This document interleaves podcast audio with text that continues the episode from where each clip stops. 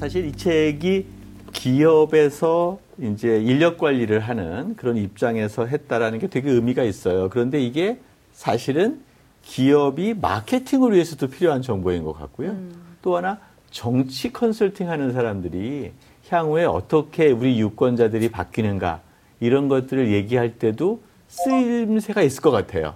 그런 요구도 있지 않습니까? 네, 전 국민의 필독서라고 할 수 있겠습니다. 어, 이거 100세 나오겠어요. 38세는 만족 못 하셨네요. 사실은 어, 꼰대 혹은 기존의 조직에 대한 공격이 아니에요. 모든 세대는 자기의 합리적인 선택을 한다고 했잖아요. 그러니까 60년대, 70년대 생 선배님들이 잘못된 선택을 한 게 아니에요. 음. 거기에 가장 합리적인 그럼요. 선택을 한 네. 지금의 결과거든요. 네. 근데 지금의 세대에서는 그게 합리적인 선택이 아니라는 거죠. 음. 그러니까 저는 이제 문유석 부장 판사님이 얘기하신 어, 바뀐 건 세대가 아니다 시대다라는 음. 것을 이제 차용을 했는데 네. 그 시대가 전체 바뀌어버린 거죠. 음. 그 반대로는 회사에 충성을 안 하는 이유는 회사에서 먼저 뒤통수를 때렸기 때문이죠. 그렇죠. IMF 아니면 상시 구조 조정 이런 것들이 이미 믿을 수 없는데 거기에 음. 충성을 요구하려면 당연히 믿을 수가 없는 거죠. 음. 하지만 겉으로는 믿는 척을 하긴 하죠. 음. 왜냐하면 회사에서 계속 충성을 요구한다면 그렇죠. 믿는 척을 하지만 속마음은 믿지 않는다는 거예요. 음. 그게 중요합니다. 그 90년생을 기업들이 이해해야 하는 이유, 90년대생을 중요하게 바라봐야 되는 이유 어떤 게 있을까요? 어, 사실은 90년대생을 이해될 필요는 없습니다. 네? 이 책이랑 너무 다른 것 같은데? 어떤 의미냐면 네. 한 가지 조건이 있는 게 음. 기존에 있었던 방식대로 이제 회사가 잘 되거나 네.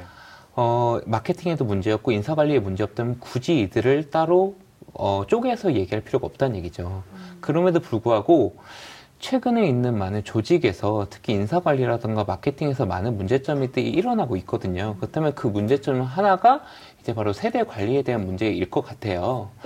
그러니까 이 말씀을 드리는 건 저희 회사가 잘 되고 있으면 모두가 관심이 없겠죠. 음. 근데 최근에 그런 문제점들이 나오고 있거든요. 어, 저는 90년대생들이 특별한 존재라고 생각하지 않습니다.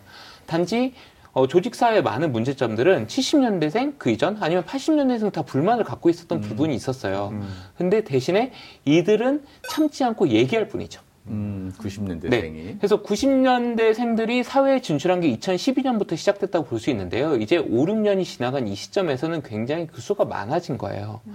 그 사회가 투명한 사회가 되는 이런 어, 정치 사회적 어, 환경도 있다 보니까 이들이 이런 얘기를 하는 게 굉장히 합리적인 선택이 된 거죠. 음. 그러다 보니까 당연스럽게 저희가 꼰대라는 것에서 집중하게 되고요. 음. 이런 거에 대해서 지, 신경을 안 쓰지 않을 환경이 된 거죠. 음. 저는 무엇보다 그 고유성이라는 것, 아, 개개인에게 특성. 존재하고 있는 그 음. 특성, 음. 조직에만 들어가면 사실 평범해지잖아요. 맞아요. 네, 왜냐하면 어, 내가 튀면 망치로 막 어, 때리니까. 튀지 마, 튀지 마. 그렇죠. 어, 근데 그 창의성을 어, 저는 좀 이렇게 키울 수 있는 방식이 우리가 계속 조직 문화라고 얘기하는데 공동체 문화라고 얘기를 하면 안 되는 걸까라는 음. 생각을 좀 해봤어요. 그러니까 그렇죠. 그러니까 회사가 음. 우리는 조직이 아니라 우리는 그냥 하나의 공동체야라는 음. 우리는 개개인들의 구성원을 다 맞아요. 하나의 원소로서 다 존중해. 음. 어, 나도 부장이지만 원소야라고 음. 얘기하는 음. 이, 런 어떤 생각의 전환이야말로 어떻게 보면 예, 그 창의성에 전제되는 어, 그런 개선이 아닐까 예, 좀 생각을 해보게 그렇죠. 돼요.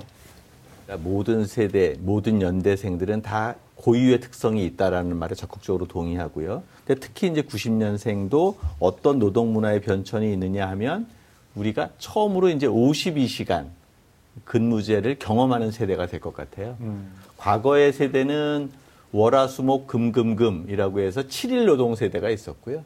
그 다음에 토요일 날 오전 근무하는 세대가 있었죠. 그 다음에 이제 토요일도 근무를 안 하고 주 5일제가 정착이 꽤 됐죠. 네. 그러고서 이제는 52시간까지 되게 되면 이 직장 문화가 엄청나게 바뀔 것 같다라는 생각이 들고 이것이 90년대의 세대 특성을 반영하고 다시 이것이 사회의 변화까지 영향을 미치게 되는 음. 아주 중요한 계기가 되지 않나 생각이 드는데 이미 다른 나라에서는 주 4일제 근무까지 하고 있죠. 어, 네. 그 법적으로 주 4일제 하는 거, 나라가 있기보다는 그런 기업들이 많이 등장을 그렇죠. 하고 있고, 네. 일본에 있는 의료하는 플랫폼으로 가장 유명한 음. 회사라고 하는데, 네. 그 회사는 주 30시간을 근무하죠. 음. 하루에 6시간씩 5일. 어. 그러니까 거기서는 근데 이유가 있어요. 본인들이 보다 보니까 사람은 6시간 정말 집중해서 일하면 음. 6시간밖에 일을 못 한다는 거예요. 노동 생산성이 굉장히 중요하다고 하잖아요. 한국은 떨어지고. 음. 그러다 보니까 여기 회사에서는 그렇게 해서 충분하다는 거죠. 음. 하루에 6시간 대신에 점심을 먹지 않고 쭉 근무하고 가면 생산성이 더 높다는 거예요. 음. 그러니까 사실은 저는 근무 시간은 계속 줄어들 거라고 음. 보고 있고, 근데 중요한 건 근무 시간이 아니고 거기서 어떤 일을 하냐는 거예요. 그렇죠. 맞아요. 사실은 쓸데없는 일이 회사에서는 너무 많아요. 음. 그러니까 요즘 친구들은 정말 일을 하고 싶거든요. 네. 근데 오면 형식에 얽매이거나 어떠한 뭔가 보고의 양식을 마치기 위해서 아니면 보고를 위한 보고 음. 이런 거 너무 많다 보니까 아무리 노동 시간이 줄어들더라도 이 쓸데없는 일이 많아진다면 네. 사실은 어, 일은 계속 남아 있는 걸요. 음. 그러니까 중요한 거는 쓸데없는 일을 없애는 게 핵심이라고 생각합니다. 맞습니다. 어떻게 보면 노사 관계의 패러다임이 변화하고 있는 게 아닌가. 80년대 민주노동화를 넘어서서 이제 저희가 가늠할 수 없는 새로운 패러다임이 다가오고 있는 것 같아요.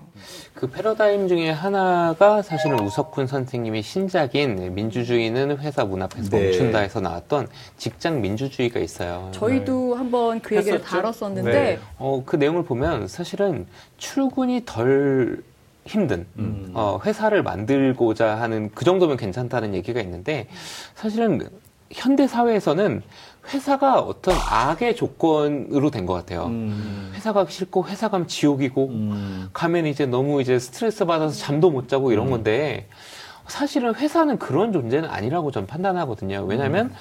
어, 어떠한 일을 할 때 협력이 필요하다고 음. 생각하는데 그 협력을 가장 효율적으로 할 수 있는 게 사실은 회사라는 조직이라고 생각을 해요. 오늘 방송 좋았나요?